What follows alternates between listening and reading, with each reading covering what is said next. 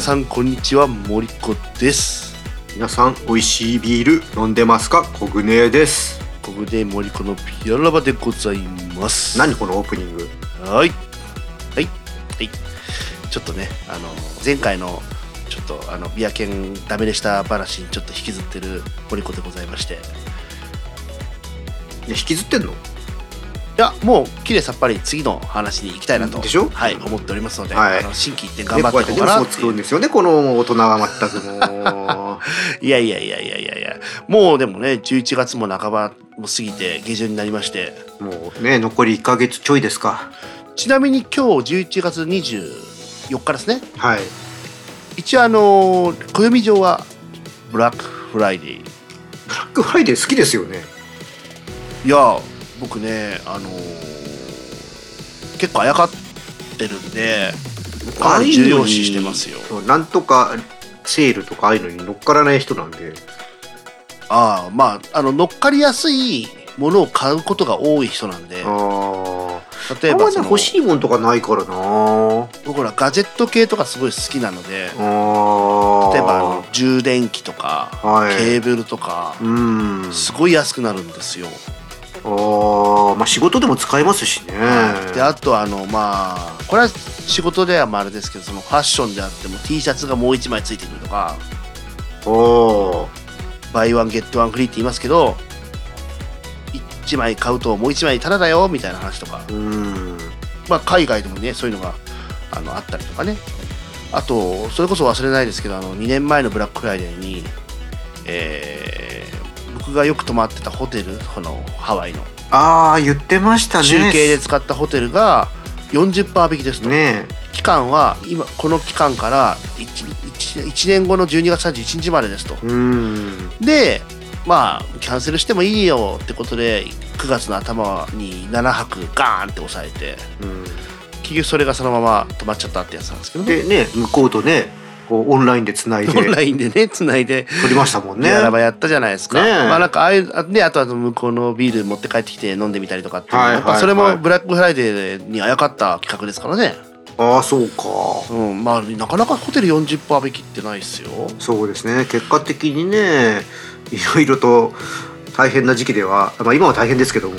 だからでも結局あの為替が当時100円ぐらいから145円に上がっちゃったんで。ね実質40%アップだったんですよ。え。ねだからそのそのブラックフライデーの当時に定価で払った金額と同じ金額ぐらいだったのでまあお得だったっちゃお得だったんですけど、え、うんうんうん。その時に払っときゃよかったよねっていう。うんうんうんそしたらもっと安くねいけたのにっていうのは反省としてありましたまあけど、今ねドルが高いんで、ね、読めないとこありますしね。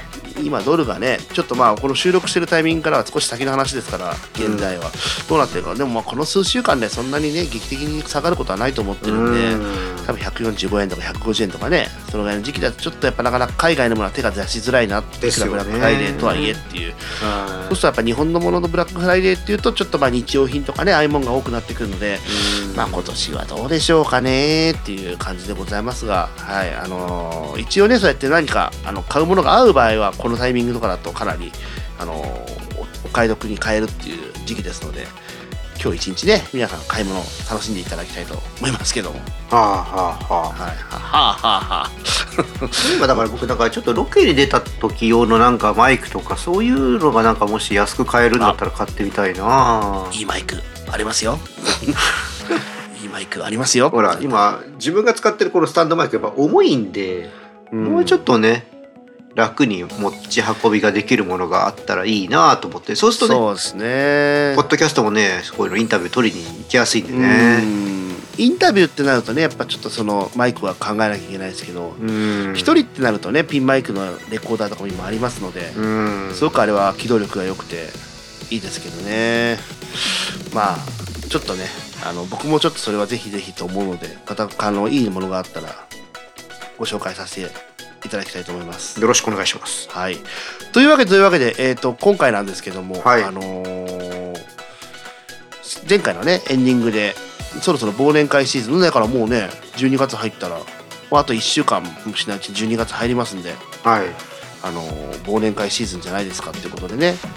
やっっぱり我々的にはあの忘年会であったのでもちろんちゃんと美味しいビールで楽しみたいっていう気持ちは変わらないところなのでこんなところお店で美味しいビールが飲めますよみたいなお話とかがちょっとできたらいいよねなんて話を前回しましたけど、うん。ちょっとそんなねところで。まあもちろんねあのちょっと我々がね今関東っていうか東京に住んでますのでエリア的にはちょっとそっち寄りになってしまうかなっていうところだったりとか。あとはねあんまりたくさん紹介っつってもね時間も時間なので。まあちょっとその辺はあの数を見ながら時間を見ながらちょっとご紹介できればと思いますけども。国姉さんもいくつか持ってますよねそういうお店。もちろん。ですよね。はい、というわけでまあこの後森子的国内的にお店をいろいろご紹介していきたいと思いますので、えー何かの参考にしていただければと思います。ということで、えー今回も国内森子のビアラバスタートです。スタートです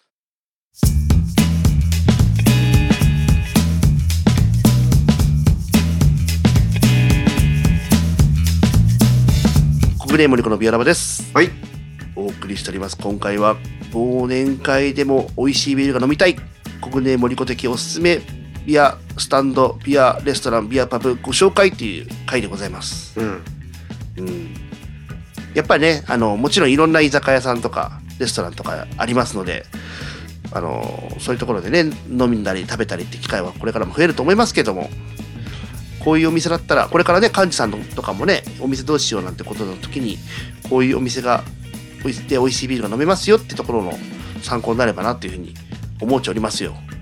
うん。はい。じゃあ早速いきますか？うん。いきますか？じゃあどうしようかな？国姉さんから紹介してもらおうかな最初1軒目は。僕はですねあの新橋にありますうん。ビアライゼ98さん。あービアライトさんね。はいはい。まああのねビール継ぎの、まあ、達人と言われる一人、はい。ね、松尾さんがいらっしゃる。うん。とこですね。うーん。もうムムムムムって感じですね。あのマルエフがねはい。朝日生ビールがねすごくうまい、うん。もう松尾さんのねマルエフ飲むと本当ねビールがねうん。麦の酒なんだなっていうのがねすごくよくわかある何なんでしょうあの麦のね風味。あれは缶ビールからじゃ出せないね。ーうんうんうんうん。なんですかねあのマルエフってもちろん缶ビールでもねはい。あるんですけどあのーこれは決して別に残念って意味じゃなくて松尾さんのビール飲んだ後に家とかでマルエフ缶とかで飲むとやっぱその違いが如実に出てるというか。うん。だけど別にそれはマルエフがダメなんじゃなくて松尾さんの環境が違うんですね、まあ、ビールサーーバーからとね缶から継ぐのとね松尾さんのテクニックというか技術もがすごくすぎてよりこう良さを引き出してるっていうことなのかなっていう気が。まあ、テクニックというよりかはやっぱマルエフを最大限にこう美味しくする、うん。うん。ポイントが分かってる。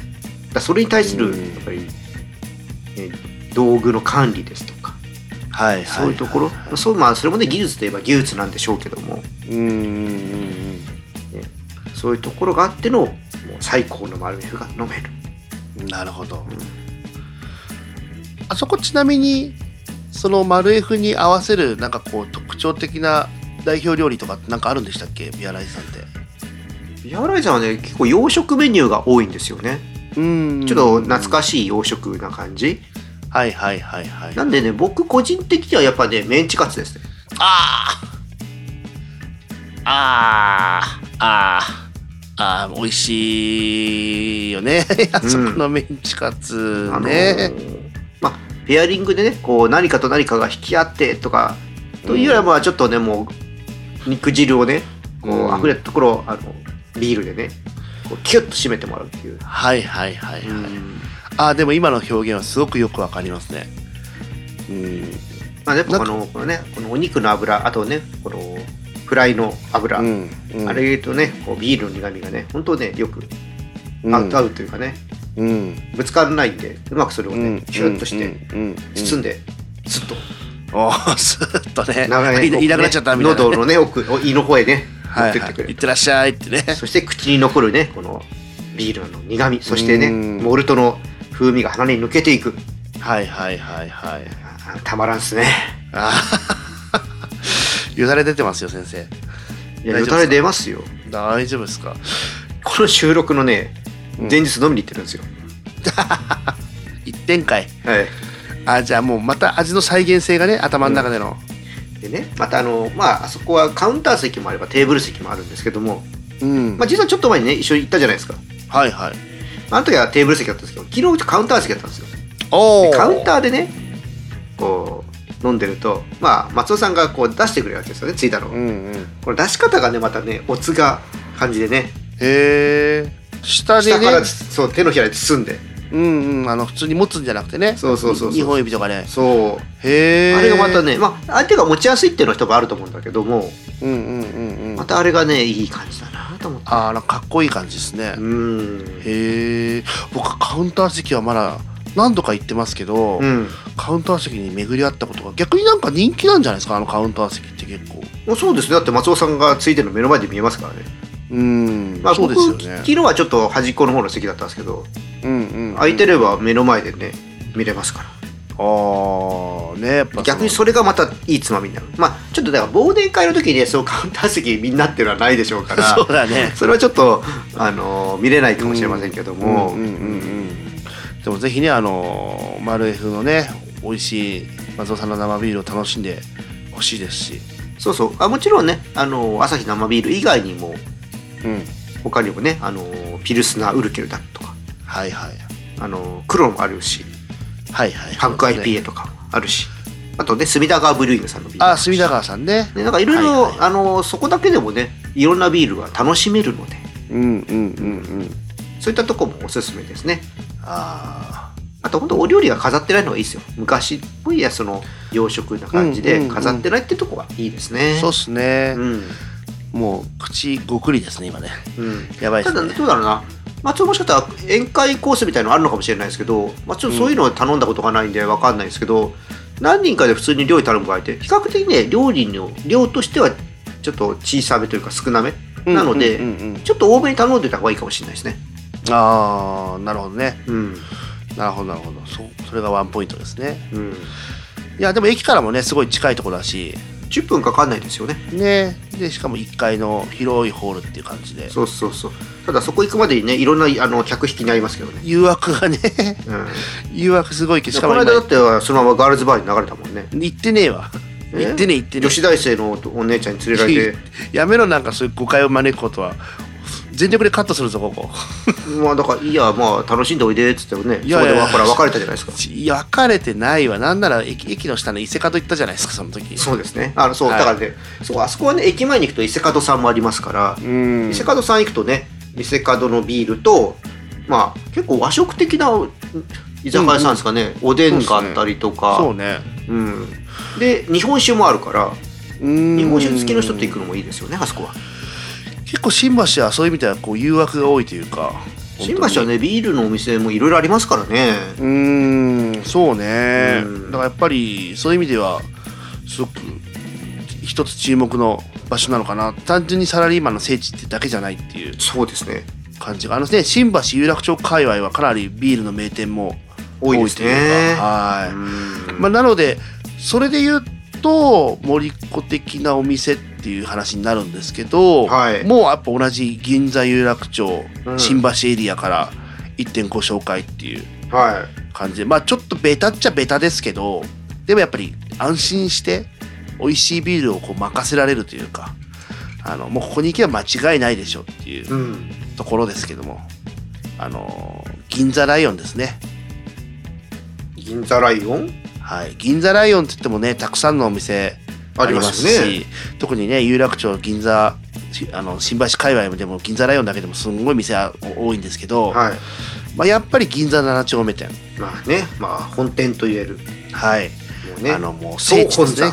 はい、いやまあベタなんですよ。ベタなんですけどやっぱりまずあの入り口入ってうん。こう天井が上に抜けてるあのダーンというあの昔のながらのこうこ古風あふれるホールはいはい、まず入るじゃないですか。うん。であのもう所狭しに机と椅子が並んでてはいしかもあの、まあ、四角いテーブルもあると思うんですけど僕はあの丸いテーブルの印象が結構強くて。ああはいはいはい、はい、丸テーブル。で僕あここにもテーブルあここにもテーブルっていうぐらいすごい所狭しと。結構ねあの距離感は近いですよね。こまごまと並んでて。はい。でそこにこうパッて座って、ね、こちらどうぞって座ってで、えーまあ、ビールを頼むんですけれども当然銀座ライオンですから札幌産なんですね。うん。で黒ラベルがあってうん。恵比寿があって、であとはねあのエーデルピルスとかうん。ああいうのもあったりするんですけどもやっぱそこで飲む黒ラベル。うん。まあまあ本当はねあの大ジョッキとかでドーンっていくのもいいと思いますしあの大きなサイズ頼んでいただいてねすすごい出てくるんですけどもまあもう安定のすっきり感と程よい苦味とモルトの感じがっていうのがたまらないですよ。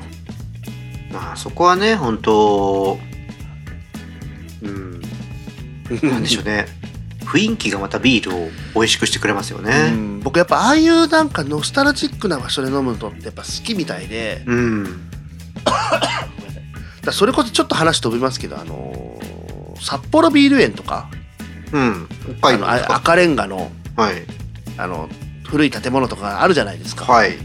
ああいうところで飲むビールもすごく好きなんあですよ。あはいいいですよね。なんかああいうちょっと昔ながらの建物の中で飲むビールっていうのもすごくその雰囲気だけでもすごく好きなしはいなのでまあやっぱりあのなあの辺でやってるやっぱ銀座7丁目店っていうのがあの昔からね絵画が残って壁画ですか、うん。あれもね残ってますしあの天井がちょっと高めで途中に柱がたくさん丸柱が立っててっていうところのあの雰囲気の中で飲むビールってすごく最高でまあもうそこだけでまず満足、うんうんうん。はい、でもちろん銀座ライオンですからもうあの、ね、数々のあの名継ぎ手の方たちがね、うん。あのいらっしゃる。特に多分銀座7丁目店は多分その中でも多分かなり上のカテゴライズに入るお店だと思いますけども。うん。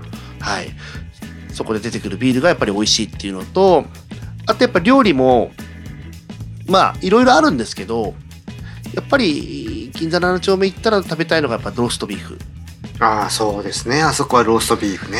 ね限定でさはい。確か時間限定とかで出す時もあったりしてええ。ローストビーフあの上がりましたよって言われるともう早速早速みたいな。うんそれをやっぱりこう口の中でこうねお肉のジューシー感を楽しみながらやっぱりビールを先ほどのあのメンチカツじゃないですけどまあちょっとメンチカツとはちょっとねものは違いますけどお肉のジューシー感は変わらないんでそのスッてこうね流し込んでいただく感じというかそこはやっぱたまらなく好きですね。あのあの界隈だと一つあの新橋のあの汐留のエリアにあの新橋旧停車場っていう昔の駅の跡地っていうかはい。それをこう復元した建物があってはいそこに昔ね、あの、銀座ライオンが入ってたんですよ、汐留店っていうのが。ほうほうそう。そこもね、そこでまたその場所が場所っていうか、その駅、昔の駅の、駅舎の中なんで、まあ建物はそんなにあの古くはないんですよ。うんなんかすごいそういう特別な店で飲んでるなっていう、なんか良さもすごくあったんですけど、はいまあ建物がやっぱ近代的に建て直されてるので、という意味で言うとやっぱり、あの、銀座7丁目店にはかなわないかなっていう。まああそこは今のところね現存する最古のビアホールですからね。うーんそうね。だからやっぱああいうまあもちろん古くはなくてもああいうこう抜けのすごくあるお店ってなんか昔は少しあった気がしたんですけど、うんうん今そんなにこう思い当たらないなと思ってて、ザッツザッツビアホールみたいな。うんという意味でやっぱ僕はちょっとそういうとこワイワイ賑やかなところで飲むのが好きなのとさっき言ったちょっとこう古めかしい建物でうん。なんかそういう建物の歴史を感じながら飲むってのはすごい好きなので、うん。そういう意味で言うとやっぱり、あのー銀座7丁目店はすごくおすすめだし、まあもちろんね、そうやって広いとこなので、うん。多分宴会とかそういうのもできるでしょうから。今ねただ1階はね予約受け付けてないかな。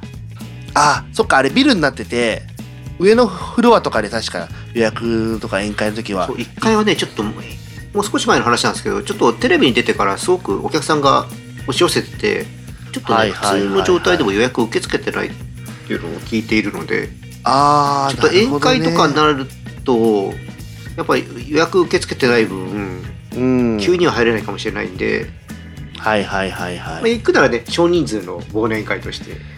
使うといいのかなと思いますけどそうですね。いや、でも本当に、あの、そう、まあ歴史を感じながら飲む。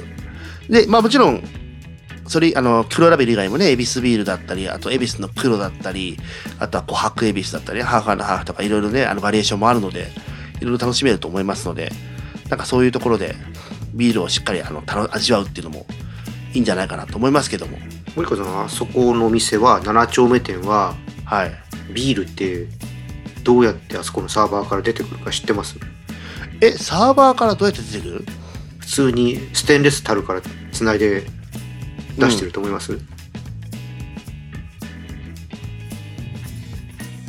えそういう聞き方をするってことはそうじゃないってことですか？そうじゃないですよ。あそこは地下に巨大なビールタンクが何本もあるんです、あなんか聞いたことあるそれ。で毎毎日じゃないですね。あのちゃんとその残量とかをそのねちゃんと測って注文かけてそうするとねバキュームカーみたいなのでね来るの。はいはいはいはい。それを、あのー消火栓みたいなところにホースガチャンってつけて地下のタンクに送るんですよ。それまさになガソリンスタンドじゃん。あそうそうそうそう。であのちゃんとビールが落ち着く。うんようにしてから提供されるんですよ。なんかそれ噂で聞いたことなんか地下にタンクがあるって話はなんか聞いたことがあるけど、そういう持ってき方をしてるってのは僕今初めて聞きました。あの過去に僕ちょっと取材させていただいて、うんうん、まあ、その日がちょうどそういうビールが来る日でその場面させていただいたんですけども。へえすごいですよ。なるほど。じゃあそのビールはまあどっか近くの札幌の工場で作ったものをまあ、多分千葉っつったかな？あ千葉か。うんうん。樽に詰めずに車に詰めて。そうそうですそうです。えそういうなんだろうやり方をしてる店っていうのはそこ以外にどっか他にあるんですかね？ライオンさんで。あライオンさんそうだね。ライオンさんはどうだったかな？あとはもしかしたら違うかもしれないですようん、うん、だあとはライオン以外でもそういうとこってあるんですかね、前はね5丁目店あの銀座プレイスの方とかもうん、そうだったかもしれないですけど、今ちょっとどうかな。うーん。でもでもそれだけやっぱみ、ね、ビールが出るってことだしうん。あと、まあ、どうなんです？やっぱ樽に詰めるよりもし味が違うのかな？タンいやそ。こはちょっとあのさっきビアライトの話でも言いましたけどもうん。やっぱりそこは環境とそこのん。美味しく飲めための準備準備、ね、うんうん。だと思うので、なるほどね、まあ今はそれがベストっていうことですよね判断として。うん。うんまあ、もちろんタンクからね持ってくるからそれも距離があったりするからじゃあそれをねどうやってやってういくか、うん。ん。いやーでもそれはすごいな。っていう話を聞くと行きたくなるよねまあねあのまたガヤガヤした感じもいいですしね。うん。あと例えば国内的にまあああいうちょっとビアライズさんも結構、まあ、そこそこ賑やかなお店ガヤガヤしてますすね。ねそうだよね。で僕が今言ったねライオンの7丁目店もちょっとガヤガヤしたイメージありますけど、まあねやっぱああいうとこはそうガヤガヤしてなきゃねちょっと。うん。寂しいですからね。そうだよね。だからなんか大西でなんかそのビールを飲むそのシチュエーションというかもちろん静かなところで飲むのも美味しいけど、うやんっぱああいうちょっとビールってこうなんかこう心を開くっていうかはい。ねあのビア系のテストにもあったんですけどね。重富さんがよく言いますけどね。そうそう、ん心を開くっていう。はい。誰の言葉ですか？え誰の言葉ですか？福沢諭吉さんの言葉ですね。はい。あの心をねあの腹を開くじゃないですけど。まあだからもちろん静かなところでもいいんだけどやっぱああいうちょっと賑やかなところでこうビールを飲みながらこうワイワイ今年1年間こうだったねみたいなところの話がで盛り上がれるっていう回がなんか一番僕は楽しくていいのかなって気がうんしますけども、うんはい。ぜひともね、皆さんこれから忘年会あると思いますが、どういうお店でっていうのはもちろんあると思いますし、うん。まあ地域地域でね、いろいろあると思いますけども、ぜひちょっとそういうね、ビールが飲め美味しく飲める店って、どこかあるかなっていう目線で選んでいただくのも、幹事さんとしてはね、まあもちろんビール好きの方がどれだけいるかっていう話もあるかもしれませんけども、まあそうですね。ねえ。だけどまあ、もちろんビールだけしか出てこないわけでは決してないものですから、うん。あ逆にねびそういう方にあビールってこんなに美味しいんだっていうふうにね思ってもらえたらあの僕ら的にはすごくにんまりな話だと思いますので、うん。ぜひちょっとそういう目線でねお店を選んでいただくっていうのもいいかもしれないですよね。はい。ね。はい。というわけで、えー今回はちょっとね、あの、まあ、それぞれ一件ずつしか紹介しませんでしたけども、あの、ぜひぜひ、ちょっとあの、忘年会の時期に、いろいろビールも味わっていただければと思いますので、えーまたね、ちょっとどんなところに行ったよみたいな話があれば、ぜひ聞かせてほしいなと思います。はい。さあ、もう小暮さん、12月に入りますよ。ねうーん、ねえってなんかね、その、おしとやかな感じで、あの、溶けきってましたよね、今ね。え小舟なんであ、小舟なんで、あ、そうっすか。わかりました。まあ、あの、もう世間はね、あの、これからもクリスマス一直線で、年末を迎えますけども、うん小舟さんは年末の予定は何かあるんですか？ちなみに。いやないですよただ今年は結構まとまった休みになりそうなんではいはい。まあ他のどっかにバイトしに行くかおー どうするか。まだねこの時点では決めてないですけども、まあそうですね。はいまあまあ、あの、もし、ちょっとどこか出かけて、またどこどこのビールが美味しかったよみたいな話があれば、ぜひぜひまた聞かせてほしいですし。ああそれはないかなえー、そうなの？いや、それは。はだったら家に、えーねちょっと今ストックされてるビールをしっかり飲みたいかな、あー、でもそういう楽しみ方ができるのも一ついいよね。うんまあまあ、どこのビールが美味しかったよなんて話がもしありましたら、聞かせていただければと思いますし、あ、そうだよ。別に小暮さんの冷蔵庫漁りに行けばいいんだよ、俺は。ああ来ます？そうね、ちょっとこの間ねあのとある人が来てくれたんですよはいはいはい。はいでしっかり飲んであの飲めなかった分はお持ち帰りいただきましえ、なんだそれ？なんだそれ？そうなのか。たはいじゃあちょっと日程合わせて、なんかチーズでもハムでも持っていきますよ。そしたら収録すればいいねそこでねああ、そうですね。うんあの、簡単な機材でいきますね、その時は。あの、重いのじゃなくて。それは任せますはい、わかりました。はいじゃあ、そんな回もぜひぜひお楽しみいただければと思いますので、まあ、先々ね、はい。はい、わ、かりました。USB マイクでいいならうちのマイク使えばいいおお、ちょっと試しとく。多分俺のパソコンで撮れると思うから。うんうん。OK。ちょっと業務連絡、はい、失礼しました。はい。